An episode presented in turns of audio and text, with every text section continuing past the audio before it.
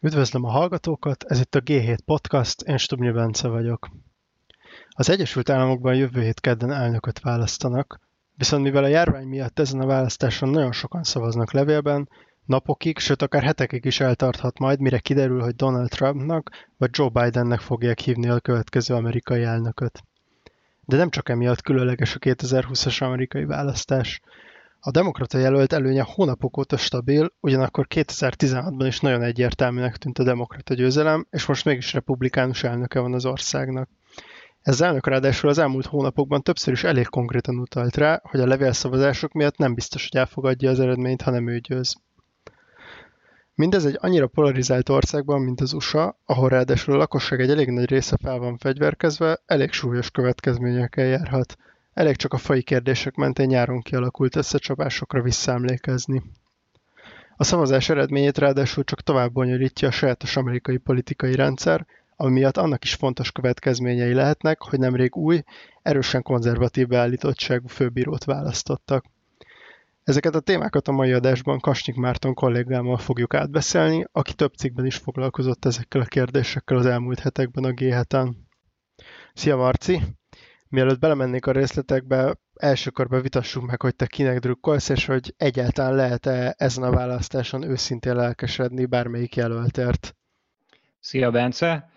Hát őszintén szólva szerintem ez egy kicsit olyan, mint, mint két ilyen brutális természeti jelenséget nézni, hogy mondjuk így folyik a láva bele a tengerbe, és akkor kinek drukkolsz. Tehát uh, itt van két ilyen nagy politikai gépezet, amelyik abszolút polarizálta a, egy ilyen kontinensnyi országnak a közvéleményét, és hát nyilván itt nem, nem jó és rossz harcol, bár, bár nyilván úgy is meg lehet fogni, hogy van itt egy, egy ilyen fajta teljesen korrupt autokrata vezető, van egy másik, aki meg egy ilyen másik fajta korrupcióval lehet vádolni, tehát ez biztos, hogy, hogy elég nehéz itt pártatlanul megpróbálni azt, hogy az ember így kövesse ezeket az eseményeket, mert szerintem az egész sajtó küzdködött azzal az utóbbi időben, hogy hát egyszerűen muszáj belekerülni ebbe az ideológiai térbe, amiben, amiben ez a diskurzus folyik. Talán az a legnehezebb ebben az egészben ugye a, az amerikai sajtónak is, hogy hogy hát itt az egyik oldal az gyakorlatilag tagadja az egész mainstream sajtót, és, és egy ilyen ellenséget csinált belőle. És hát akkor hogyan követted ugye hogyan írsz meg, hogyan jelentesz egy, egy olyan politikai mozgalomról, amelyik azt mondja, hogy te a nép ellensége vagy. Tehát ezzel elég nehéz, és akkor ilyenkor, amikor valaki megpróbál középre helyezkedni, akkor az csak egy ilyen nagyon fura, ilyen akrobatikával lehet. Úgyhogy, úgyhogy szerintem itt, itt nagyon nagy uh, problémák vannak, ilyen, ilyen nehézségek, hogy, hogy hogy lehet uh, hogy lehet anélkül beszámolni erről az egész jelenségről, hogy növel kinek drukkolna, hát szerintem, szerintem nagyjából úgy lehet, hogy próbálunk így a, a tényekre, meg, meg az ilyen hosszabb távú folyamatokra koncentrálni, mert, mert egyébként a legrosszabb talán az, amikor az ilyen mindennapi eseményekben feloldódik ugye a, a, az értelem, tehát minden nap van valami hülye botrány, és hát akkor ez ugye el tudja vinni a fókuszt az értelmes dolgokról. Az egyik hosszabb elemző cikked az pont demokráciával, polarizációval foglalkozik, és ez alapján te hogy látod, hogy mi fog történni jövő kedden, vagy ha sokkal durvábban és direktebben akarom feltenni ezt a kérdést, akkor lesz-e polgárháború az USA-ban? Ugye ez mostanában elemzők elkezdték pedzegetni, hogy ennek egyre inkább adottak a feltételei. Hát a gond az ugye az, hogy, hogy igény az, az lenne rá, legalábbis van egy nagyon kis része, de egy elég hangos része az amerikai társadalomnak, akik konkrétan úgy szerveződnek, hogy itt egy második polgárháborúra kell készülni, de mondjuk ez nyilván nem egy többség, de látható, hogy, hogy van egy ilyen mozgalom, ez a bugalú mozgalomnak hívják, ami mondom egy, egy, egy töredéke végül is az amerikai jobboldalnak, de ezért mégis mégis megmutatja magát. Szerintem az egy aggasztó dolog, hogy ha most volt egy közvéleménykutatás, az látszott, hogy a Bidennek a hívei, meg Trumpnak a hívei is ilyen 85%-ban azt gondolják, hogy az ő jelöltjük fog nyerni. És hát ennek nyilván az is az oka, hogy egy olyan ilyen információs ökoszisztémában vannak bezárva ezek az emberek, ami azt erősíti meg, hogy azt várják, hogy, hogy abban a tudatban vannak, hogy ők vannak többen, és az ő jelöltjük fog nyerni. Ezért aki, aki végső soron veszít, az, az mindenképpen egy ilyen hatalmas csalódásnak fogja megélni ezt a dolgot. Ugye nyilván úgy is állítják be sokszor, hogy, hogy ez most a világ legfontosabb választása, tehát ez, ez, ez mindenképpen egy rossz jel. Azt viszont paradox módon nem tudjuk, hogy jövő szerdán lesz eredmény most ugye kedden fejeződik be tulajdonképpen a választás, mert az már majdnem egy hónapja folyik a legtöbb államban. A, a járvány miatt megváltozott a, a legtöbb ö, államban a választásnak a menete, tehát sokkal többen szavaznak előre, illetve levélben viszont ezeknek a szavazatoknak az összeszámlálása is tovább el fog húzódni valószínűleg. És hát e, körül most kitört egy, egy elég nagy ilyen politikai küzdelem, ami arról szól ugye, hogy a, a Trump elnök és a republikánusok, illetve a szövetségeseik azt követelik, hogy az először még aznap este jelentett szavazatok alapján hirdessenek győztest. Ami ugye valahogy úgy néz ki, hogy az aznapi szavazók, azok valószínűleg nagyobb részben lesznek republikánusok, mert egyszerűen úgy alakult ennek a kérdésnek a megítélése, hogy a járványtól eleve jobban aggódnak a demokrata szavazók, ez egy teljesen őrült dolog, de, de valahogy ez most így alakult ki, és ezért ők nagyobb arányban fognak levélben, illetve előre szavazni. Viszont sok helyen az ő szavazataikat csak később fogják összeszámolni. És ezért az, el, az először jelentett eredmény az nagyobb arányban mutat majd republikánus szavazatokat, mint a, mint a végső. De legalábbis több államban, bizonyos államokban ez fordítva lesz és hát, és hát ez, ez tovább barokat fog okozni. Hogy azt írod is, hogy a billegő államokban ennek lesz is jelentősége, hogy milyen mértékben lehet majd választási csalásra hivatkozni, de erre majd térjünk vissza később, és szerintem arról beszéljünk, hogy mind Biden, mind pedig Trump szavazói a felmérések alapján arra számítanak, hogy, hogy az ő jelöltjük fog nyerni. Viszont hát ez 2016-ban nem volt így, akkor eléggé arra lehetett számítani, hogy, hogy Clinton fog győzni, és ehhez képest ő mégis kikapott. Most viszont azért elég sok minden más, hogy van, onnantól kezdve, hogy Bidennek most sokkal nagyobb az előnye, mint akkor Hillary Clintonnak volt. A billegő államokban más a helyzet, a közvéleménykutatások eredményeit jóval elővigyázatosabban kezelik a, az ezzel foglalkozó elemzők és beszélőfejek, és arra gondoltam, hogy szedjük össze azt, hogy, hogy mi az, ami alapján ez a mostani helyzet más. Szerintem kezdjük az országos közvéleménykutatásokkal ezek alapján. Én csütörtök este néztem, Joe Biden 9% ponttal vezet.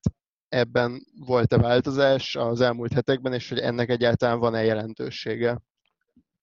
Hát alapvetően nincs jelentősége, mert nem ez alapján dől az amerikai választás. Ugye az utóbbi öt választásból kétszer is úgy nyert egy republikánus jelölt, hogy, hogy kevesebb szavazatot kapott összességében. Tehát ez a, a, a országos szavazati arány, az, az, az így tulajdonképpen eléggé átverős is lehet, mert az amerikai választás az úgy dől el, hogy minden egyes államban van egy külön választás, sőt, valójában nagyjából tízezer különböző választás van, és teljesen különböző módon szervezik meg, és aztán ezeket az államban, aki több szavazatot kap, az viszi az összes elektort onnan. Azt kell nézni, hogy hogyha összeadjuk a biztos elektori szavazatait a két jelöltnek, és megnézzük, hogy azokban az államokban, ahol szoros a helyzet, ott milyen valószínűséggel fognak nyerni és ugye ezek a, a szoros államok, ezek a billegő államok, és hát meg kell nézni, hogy hozzáadva a biztos államaikhoz mi az a koalíció, ami kiad összesen 270 elektori szavazatot, mert ennyi kell ahhoz, hogy, hogy meglegyen a győzelem.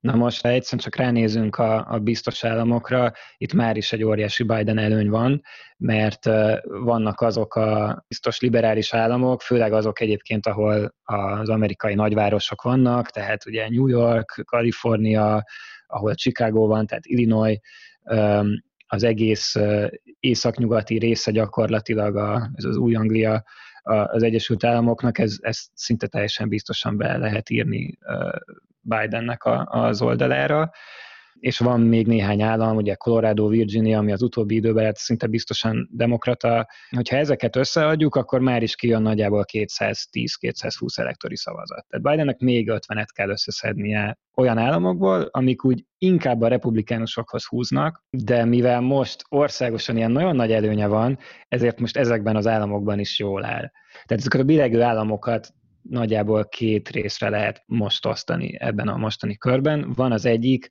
ez a, a középnyugati része az Egyesült Államoknak, tehát ez volt a, a, az USA iparának a, a húzó régiója a 20. századnak mondjuk a, a nagyjából a 70-es évekig.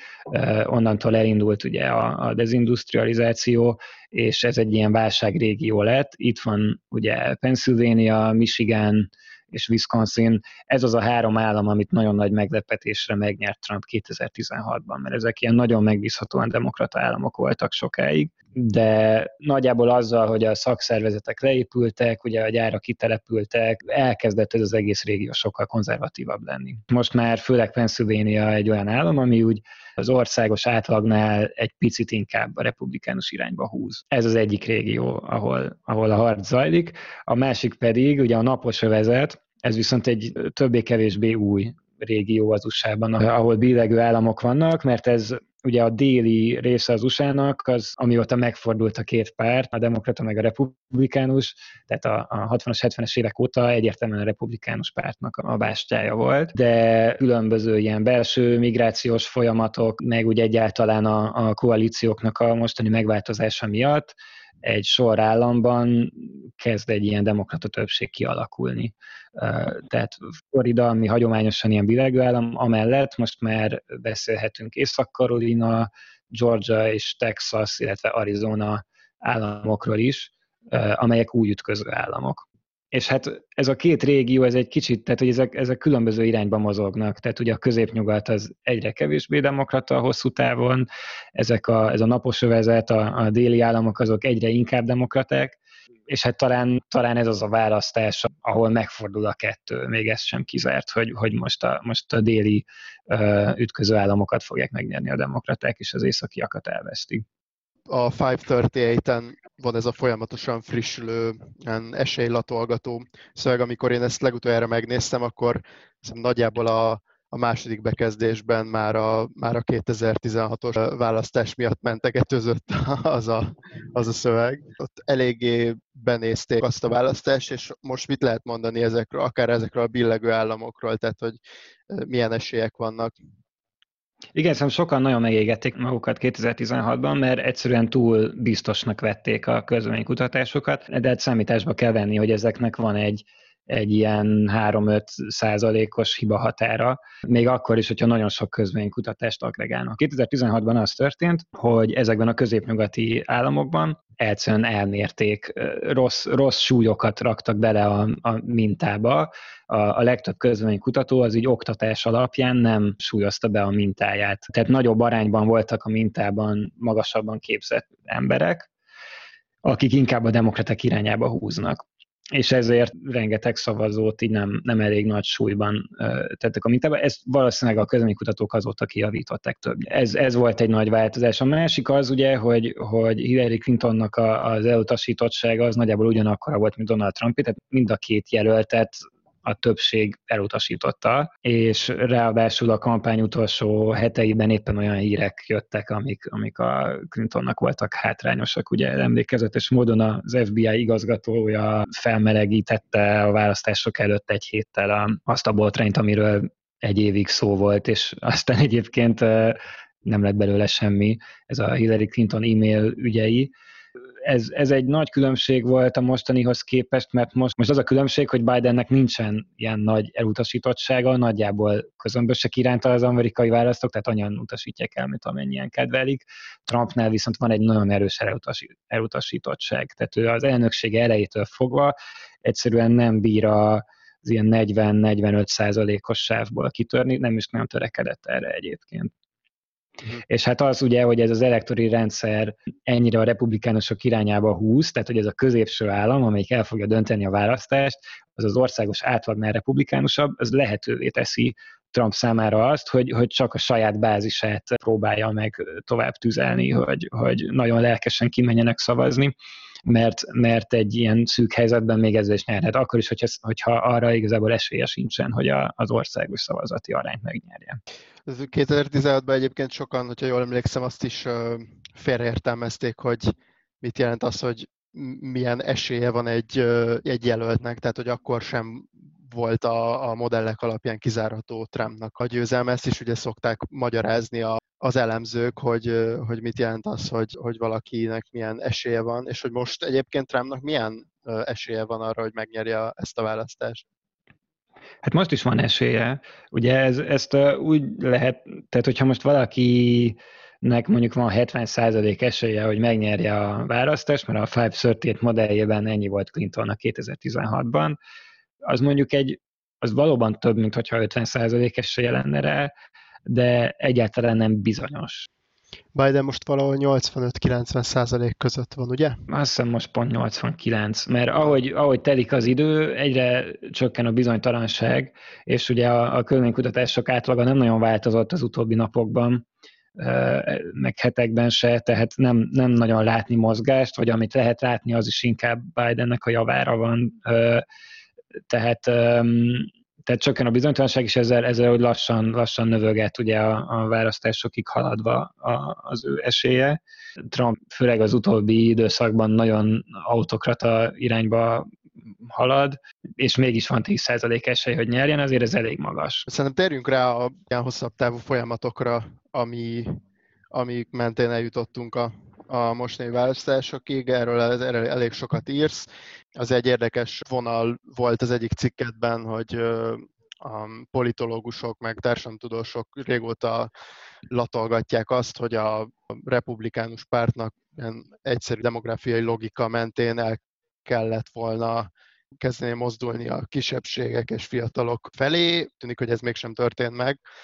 Hogyan jutottunk el innen Trumpig, és milyen törésvonalak most a meghatározóak? Szóval megvolt ez a terv a republikánus pártban, már, már, már George Bush idején, tehát igazából volt egy törekvés arra, hogy például a latino szavazók felé megpróbáljanak nyitni, sőt, még a fekete szavazók felé is, és ezt egyébként meg is könnyítené az, hogy kulturálisan a, a kisebbségi szavazók az USA-ban sokszor igazából eléggé konzervatívak.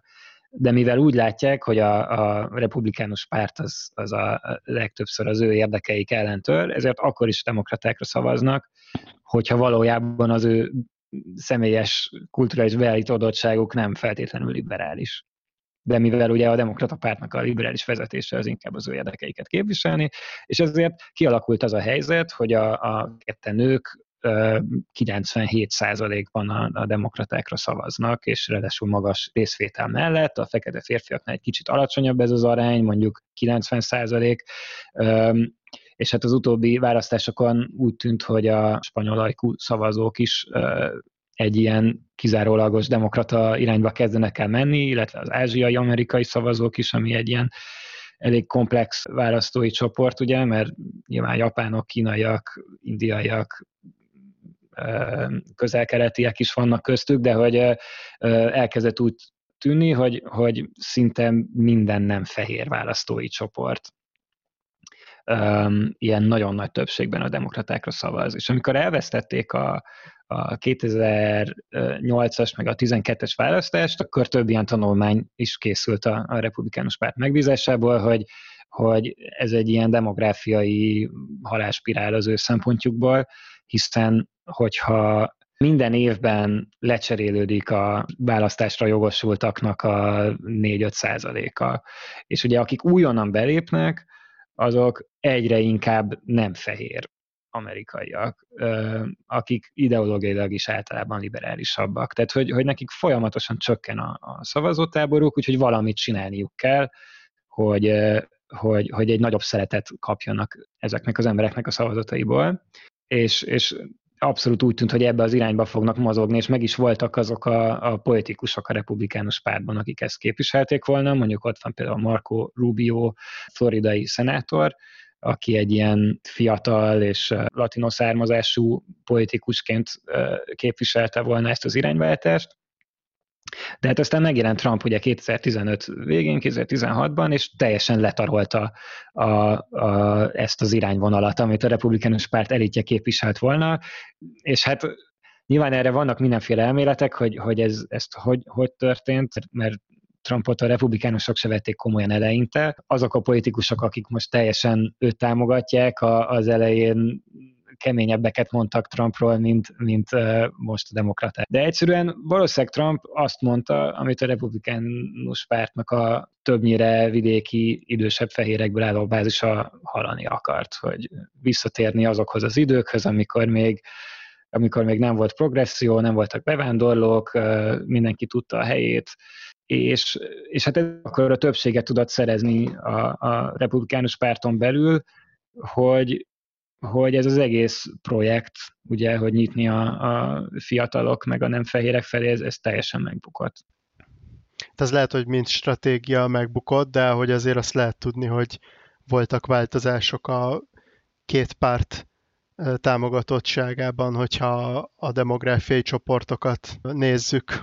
Ebben milyen változások voltak 2016-hoz képest?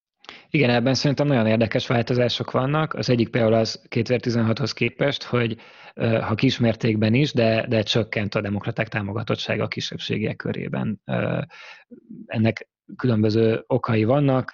Egyesek szerint például a, a QAnon összeesküvés elmélet az spanyol nyelven elképesztő népszerűségre tett szert, és ezért a, a 2016-os 70%-ról most egy ilyen 65-60%-ra csökkent Bidennek a támogatottsága a, a latino szavazók körében. Ugyanakkor Biden sokkal nagyobb részt hasít ki az idősebb és a fehér szavazókból, mint Clinton, aminek, aminek viszont nagyon sok oka van de az egyik legérdekesebb szerintem az, hogy van egy elég nagy része a, a republikánus pártnak, akik ilyen jó módúak, elővárosokban laknak többnyire, és, és magas a, a képzettségük, és nekik egyszerűen így kulturálisan nem tetszik az, amit, amit Trump képvisel. Tehát így nem, nem akarnak ezzel, ezzel azonosulni. És ugyan hagyományosan nem demokrata szavazók, mert például abszolút támogatják a republikánusoknak a hagyományos ilyen adócsökkentésekre irányuló politikáját,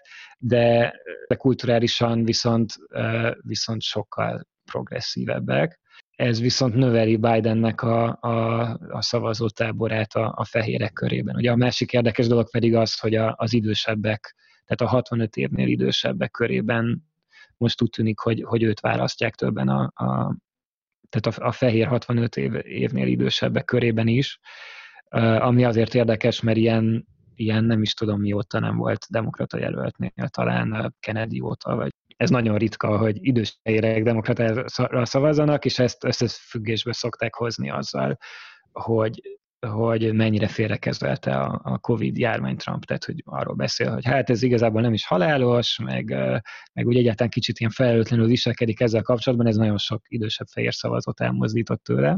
Mindenesetre ez az egész oda vezet, hogy Biden mögött egy olyan koalíció van, ami ami nagyon vegyes. Tehát ugye mögötte vannak a, a erősen liberális szavazók, azok, akik abszolút progresszív gazdaságpolitikát szeretnének, de olyan uh, ilyen jómodú fehérek is, akik viszont, uh, akik viszont abszolút uh, óvakodnának ettől. És hát ez egy, ez egy nagyon érdekes dolog lesz egyébként, hogy Biden majd, hogyha el, elnöki pozícióba kerül, akkor mit fog kezdeni ezzel az ellentmondással. Ezeknek a demográfiai folyamatoknak ahhoz is közük van, hogy a demokraták fontos témája a választójogi reform. A demokraták most úgy ítélik meg, hogy a választási rendszer az nem kedvez nekik.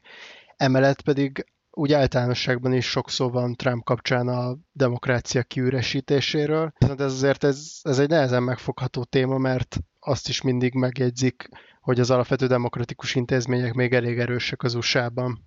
Egyrészt vannak ugye az intézmények, és hát az intézményekkel az van, hogy ezek, ezek több száz év, év alatt jöttek létre, de vannak köztük viszonylag frissek is, tehát például mondjuk az, hogy az amerikai igazságügy minisztériumot nem használják fel politikai célokra, ez egy viszonylag új fejlemény, tehát ugye a, a Richard Nixon elnök a 70-es évek elején azért bukott meg, mert, mert nagyon kíméletlenül használta fel az államaparátust arra, hogy a politikai ellenfeleit lejárassa, és amikor ez kiderült, akkor, akkor olyan intézményi reformok jöttek, amik sokszor nem is törvényben nyilvánultak meg, hanem normákban, hogy nem használjuk fel az FBI-t, a CIA-t, az ügyészeket arra, hogy, hogy a politikai ellenfeleinket kinyírjuk, nyomozzunk utánuk, stb. Na most ez például egy olyan norma volt, amit, amit Trump két másodperc alatt szegett meg, és, és elég sok tiltakozás volt, meg valószínűleg a közvéleménynek sem tetszik ez annyira, de nem egy ügydöntő kérdés. Tehát ez, ez például egy olyan dolog, hogy vannak intézmények, normák, de hogy ezek, ezek azért át tudnak alakulni, meg tudnak változni, és, és hát valószínűleg elég nehéz őket visszaépíteni, tehát, tehát egy, egy ilyen sokszerű dolog kell hozzá, mint mondjuk amilyen a 70-es években a Watergate ügy volt, ami Nixon bukásához vezetett. Nem kizárt egyébként, hogy, hogy most Trumpnál is, is előkerülhetnek ilyen, ilyen ügyek, de ugye most sokkal polarizáltabb a, a, a társadalom, ugye Nixon azért tudott megbukni a 70-es években, mert akkor még ugyanazt a tévét nézték a, a republikánusok meg a demokraták is, most meg már ugye, hogyha jobboldali blogokon nem is olvasok arról, hogy, hogy itt bármi probléma lenne azzal, hogy, hogy Trump hogyan vezeti az országot. Hát ez az egyik része ugye az intézményekkel meg a normákkal. A, a másik pedig ugye az, hogy, hogy a, ez, ez is nagyon sok időben nagyon messzire visszanyúlik, hogy, hogy hogyan akadályozzák a, a szavazójogát különböző helyeken, különböző csoportoknak. Nem tudom, igazából szerintem itt muszáj visszamenni az amerikai polgárháborúig, amit ugye megnyert a, az északi oldal, legyőzték a rabszolgatartó konfederációt, de utána a békét tulajdonképpen elvesztették. Tehát volt egy, egy, egy olyan választás, amikor egy olyan paktum született a, a demokraták meg a republikánusok között egyébként, csak akkor ugye a demokraták voltak a, a, a déli rabszolgatartóknak a, a képviselői, hogy tulajdonképpen befejeződik ez az újjáépítés, és a déli államok megkapják a lehetőséget arra, hogy meghozzák a saját törvényeiket, amiket aztán arra használtak fel, hogy szegregálják és korlátozások alá vegyék a fekete állampolgáraikat, akik aztán jelentős mértékben tehát akkor kezdődött az, hogy, hogy ugye a déli államokból az egykori rabszolgák északra menekültek ezelől a fehér felsőbbrendűségen alapuló rezsim elől tehát zárójelbe bezárva nagyon hosszú hagyománya van annak, hogy hogyan korlátozzák a feketéknek a, a választójogát, és hát ez, ennek, ennek máig, máig vannak élő elemei. Tehát például mondjuk az, hogy egy csomó államban ilyen nagyon kemény, bürokratikus előírások vannak arra, hogy hogyan kell regisztrálni, szavazni, milyen igazolványt kell készíteni ahhoz, hogy szavaz, és rengeteg kutatás megmutatja, hogy ez főként a kisebbségeknek a szavazati kedvét fogja elvenni, mert nekik nincs idejük arra, hogy ezt megcsinálják, vagy náluk nagyobb az írás tudatlanság, vagy olyan eszközök is vannak, hogy, hogy sokkal kevesebb szavazókör van egyes helyeken, ahol főként kisebbségiek laknak. Ez, ez mondom, ez főleg ezekben a déli államokban jellemző. Ez egy ez olyan dolog, ami egyszerűen megnehezíti a politikusoknak az elszámoltathatóságát, hiszen hogyha úgy módosítom a demokráciának a játékszabályait, hogy nagyon nehéz legyen szavazni, akkor megnehezítem azt is, hogy engem leválasszanak, tehát az egyszerűen ilyen rosszabb kimenetekhez vezet gyakran a, a kormányzásban. A másik pedig ugye ugyanebben a kérdésben, tehát az amerikai politikai rendszernek a szerkezetéből következően is vannak problémák a demokráciával, tehát ott van például mondjuk a szenátus, ami nem egy arányos törvényhozási kamara. Tehát egy, egy Wyomingi szavazónak nagyjából 60-szor akkora ereje van, mint egy kaliforniai szavazónak.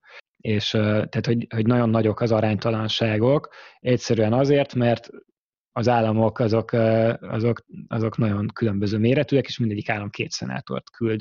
És hát ugye sokkal több apró állam van ugye az USA közepén, ahol főleg vidéki fehér szavazók vannak. Egyetlen olyan állam sincsen, ahol fekete lenne a többség. Ezért is van az, hogy alig vannak fekete szenátorok az amerikai szenátusban, nincs olyan állam se, ahol latinó lenne a többség, tehát a képviselet egyszerűen nem tükrözi vissza azt, hogy milyen ország az USA. Tehát ugye az új generációban most már csak 50% a fehéreknek az aránya, a szenátusban meg, meg 98%, ha jól, ha jól tudom. Az intézményi és norma jellegű demokrácia problémák közül utóbbiba esik Amy Coney Barrett főbírálva választása, legalábbis a demokraták megítélése szerint biztosan. Őt ugye az utóbbi hetekben rekordgyorsasággal választották meg, és ennek a választások szempontjából is nagy a jelentősége. azt foglald össze, hogy ennek a választások szempontjából mi a relevanciája, illetve hosszabb távon miért fontos ez az egész? Az utóbbi évtizedekben a republikánus pártnak a bázisa sokkal fontosabbnak tartotta a, a legfelsőbb bíróságot, mint intézményt, mint a demokratáké, tehát sokkal jobban lehetett azzal kampányolni, hogy milyen bírákat teszünk a legfelsőbb bíróságba. Ennek az az oka, hogy hogy vannak ilyen, ilyen megosztó kulturális kérdések, mint mondjuk a, az abortusz, vagy a fegyverviselés, ami abszolút a, a republikánus szavazóknak a fókuszában van évtizedek óta, és az abortusz is, meg a fegyverviselés is egy olyan kérdés, amit nem annyira a törvényhozáson, hanem inkább a bíróságokon keresztül szeretnének a, a saját szájuk íze szerint alakítani a, a konzervatív szavazók. Tehát ők ezt, ezt viszonylag hamarabb meglettek, hogy, hogy van egy ilyen, egy ilyen intézményi padhelyzet, tehát nagyon gyakran van ugye megosztott kongresszus, meg fehérház. A szenátusban van egyébként egy ilyen 60 százalékos filibuster nevű intézmény, ami azt jelenti, hogy,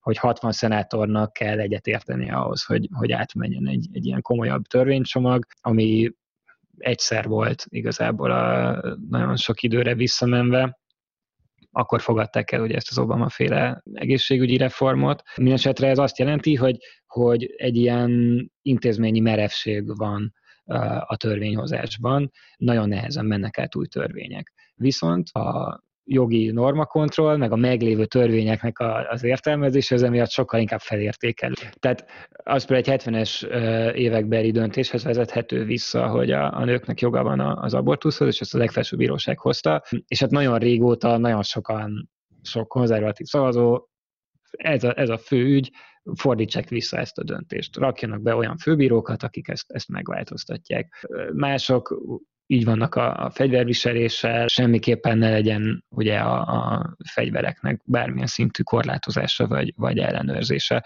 És mondom, ezzel, ezzel nagyon sok olyan szavazót tudnak motiválni, akik aztán évtizedeken át minden választáson leszavaznak a, a, a republikánusokra, főleg ezek miatt az ügyek miatt. A demokratáknál ugye más, más ügyek a, az igazi motivációs erők, tehát ők több újraelosztást szeretnének, valójában törvényeket szeretnének, meg, meg, meg kormányzást, ami nem annyira ezekhez a kulturális ügyekhez kapcsolódik. Ugye az látszik, hogy, hogy évtizedek óta egy nagyon szisztematikus építkezés folyik a konzervatív oldalon, amiben az a fő cél, hogy a bírói hatalmi ágat minden jobban ellenőrzés alá tudják ezt vonni. Ez az utóbbi egy évtizedben úgy nyilvánult meg, hogy a republikánus szenátus gyakorlatilag megvonta Obama elnöktől a jogot arra, hogy, hogy bírókat nevezzen ki, illetve volt egy főbírói kinevezés, amit, amit elvettek tőle, ami, hát ez egy eléggé normasértő dolog volt a, a republikánus szenátus vezetőjétől, Mitch McConnell nevű szenátortól, és aztán pedig, amikor Trump csodával határos módon elnök lett, akkor gyakorlatilag a Trump egy ciklus alatt több főbírót tett be a legfelsőbb bíróságra, és több, bíró, több szövetségi bírót nevezett ki. Connie, Connie Barrett a, a harmadik, ugye? A harmadik, igen, igen, igen, igen. Tehát, tehát volt egy, ugye, aki átsúszott Obamától Trumphoz, ami ezt a demokraták egy, egy ellopott bírói helynek gondolják, és volt egy ilyen viszonylag mérsékelt konzervatív főbíró, akit meggyőztek arra, hogy, hogy mondjon le és adja át a helyét egy fiatalabb, nála sokkal konzervatívabb főbírónak. És hát ugye aztán, aztán pedig meghalt Ruth Bader Ginsburg, aki a liberális oldalnak volt egy ilyen vezéralakja, és hát, és hát az, ő, az ő helyére érkezett egy, egy, egy, egy, egy női bíró, aki nagyon fiatal és nagyon konzervatív. Tehát ezzel gyakorlatilag sikerült ezt a legfelsőbb bíróságot egy, egy törékeny, enyhén konzervatív, de inkább mérsékelt irányból áttolni egy, egy mély konzervatív, abszolút fölénnyel bíró testületté. És hát aztán nyilván most, most kezdődik egy ilyen, egy ilyen hosszú ideig tartó játszma, hogy, hogy, hogyha a legfe, tehát ezt valószínűleg a, ezek a bírák is tudják, hogyha elkezdenek nagyon-nagyon szélsőséges döntéseket hozni, ugye,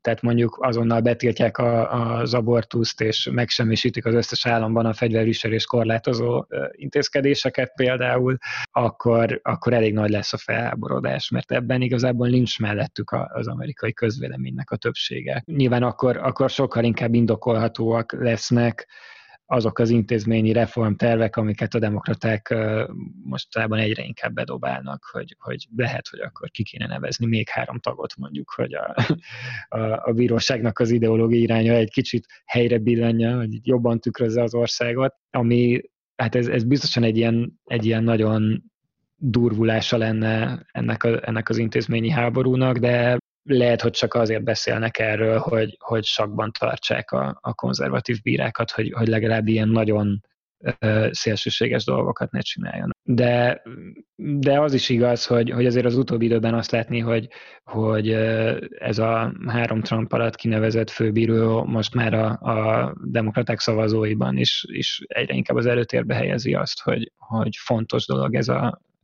ez a legfelsőbb bíróság, és valamit kezdeni kell vele. Tehát ez most már a demokratáknál is egy ilyen motiváló erővé vált. Ugye Berettet rekord gyorsággal választották főbírálvá, és ennek az, ahhoz is köze van, hogy az, az egyáltalán nem mindegy, hogy, a, hogy jövő kedden kiül a legfelsőbb bíróságban, tehát ez ennek főleg a billegő államokban lesz jelentőség. Igen, itt több dolog is van talán ahhoz, hogy megértsük a helyzetet, ahhoz most így 2000-hez érdemes visszamenni, amikor ugye Al Gore és, és George W. Bush volt a, a két pártnak a jelöltje. Nagyon szoros volt a választás, Gore ugye országosan több szavazat, szavazatot kapott, mint Bush, viszont Floridán múlt minden, mert ott, ott volt a legszorosabb a, az eredmény, és hát ugye először kihirdették a, a tévétársaságok még a választás estén Gort győztesnek, aztán visszavonták, Busht hirdették ki, akkor Gore fel is hívta Busht, hogy, hogy gratuláljon neki, ez még mind a választások estén történt, és aztán végül kiderült, hogy annyira szoros az eredmény, hogy néhány száz szavazat van kettőjük között, hogy újra kell számolni a szavazatokat. És akkor Gore is még aznap este visszavonta a gratulációját Bushnak, tehát egy ilyen teljes káosz volt, és elkezdődött egy brutális jogi csata a körül, hogy hogyan számolják újra a szavazatokat Floridában. Mert kiderült például, hogy voltak, akik nem lyukasztották át teljesen a szavazógépek meghibásodása miatt a juggató papírt, mert ilyen lyukkártyás szavazás volt bizonyos körzetekben, és akkor azokat hogyan számolják újra, tehát ilyen, ilyen teljes káosz volt. Máig nem tudjuk egyébként, hogy ki nyerte meg a választást, mert a legfelsőbb bíróság döntötte el, hogy le kell állítani az újraszámlálást, mert annyira sokáig húzták, halasztották, hogy már decemberben jártunk, ugye novemberben van a választás, már, már, már, már december közepén voltunk, amikor ugye a törvény szerint már így dönteni kell, hogy, hogy ki, ki az elnök, tehát akkor már össze kell gyűlni az elektoroknak, és, és megszavazzák az új elnököt. És hát mondom, szóval ezt a legfelsőbb bíróság döntötte el, méghozzá úgy, hogy az öt konzervatív elnökök által kinevezett főbíró Bush érdeke mellett szavazott, a négy demokrat által kijelölt pedig a Gore érdekei mellett. Tehát ez egy ilyen nyers politikai ügy volt. Tehát azt a döntést azzal az áralékkal látták el a fővírek, hogy ez nem lehet precedens a jövőben. Ehhez képest és hát most érünk vissza a jelenben, ugye, hogyha szoros lesz a választás, akkor nagy az esély arra, hogy most már egy 6-3-as többségű konzervatív főbíróság van, és több államban is lehet nagyon szoros eredmény.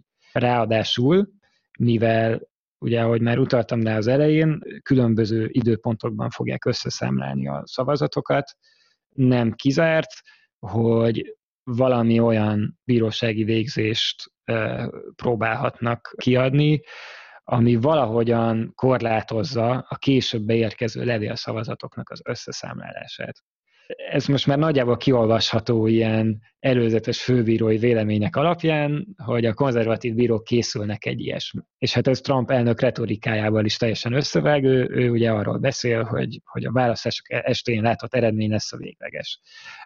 Pedig akkor még ugye több millió többségében, túlnyomó többségében valószínűleg demokrata levélszavazat fog várakozni, hogy összeszámolják. Ami egyébként teljesen normális, hogy a levélszavazatok később érkeznek be de most ezt így, ezt így megpróbálják kétségbe vonni, és hát végül is, amit a legfelsőbb bíróság dönt, az már, azt már nem lehet ugye fellebbezni. Ez egy nagyon ez egy, ez egy nagyon kockázatos játék, azt hiszem, és valószínűleg csak akkor lesz relevanciája, hogyha elég szoros a választás. Mert hogyha Biden akár egy százalékos többséggel is nyer azokban az államokban, ahol, ahol úgy tűnik, hogy, hogy nyerhet, tehát ugye Pennsylvania, Florida, Georgia, Texas, Észak-Carolina, ezek bármelyikében egy százalékkal többen nyer, akkor ennek igazából nincs jelentősége, csak akkor van jelentősége, hogyha ezeknek az államoknak valamelyikében ugye mondjuk nem tudom, egy töredék százalék alatti a különbség a két jelölt között. De hát az mondjuk, de az valahol elég aggasztó, hogy, hogy ennyire nyíltan folyik a készülődés arra, hogy, hogy elvegyék embereknek a, a szavazatát. Akkor az utolsó kérdésem az az, hogy, hogy mikorra lesz eredménye szerinted a, a, a jövőkeddi választásoknak, és hogy úgy középtávon ez, ez követően mi várható szerinted, tehát hogy a, a győztes az majd elkezdi a saját érdekei és ízlése mentén alakítgatni a politikai rendszert és ezeket a, az emlegetett témákat, vagy pedig marad egy ilyen hidegháborús állapot a két tábor között? Hát több szenárió is van.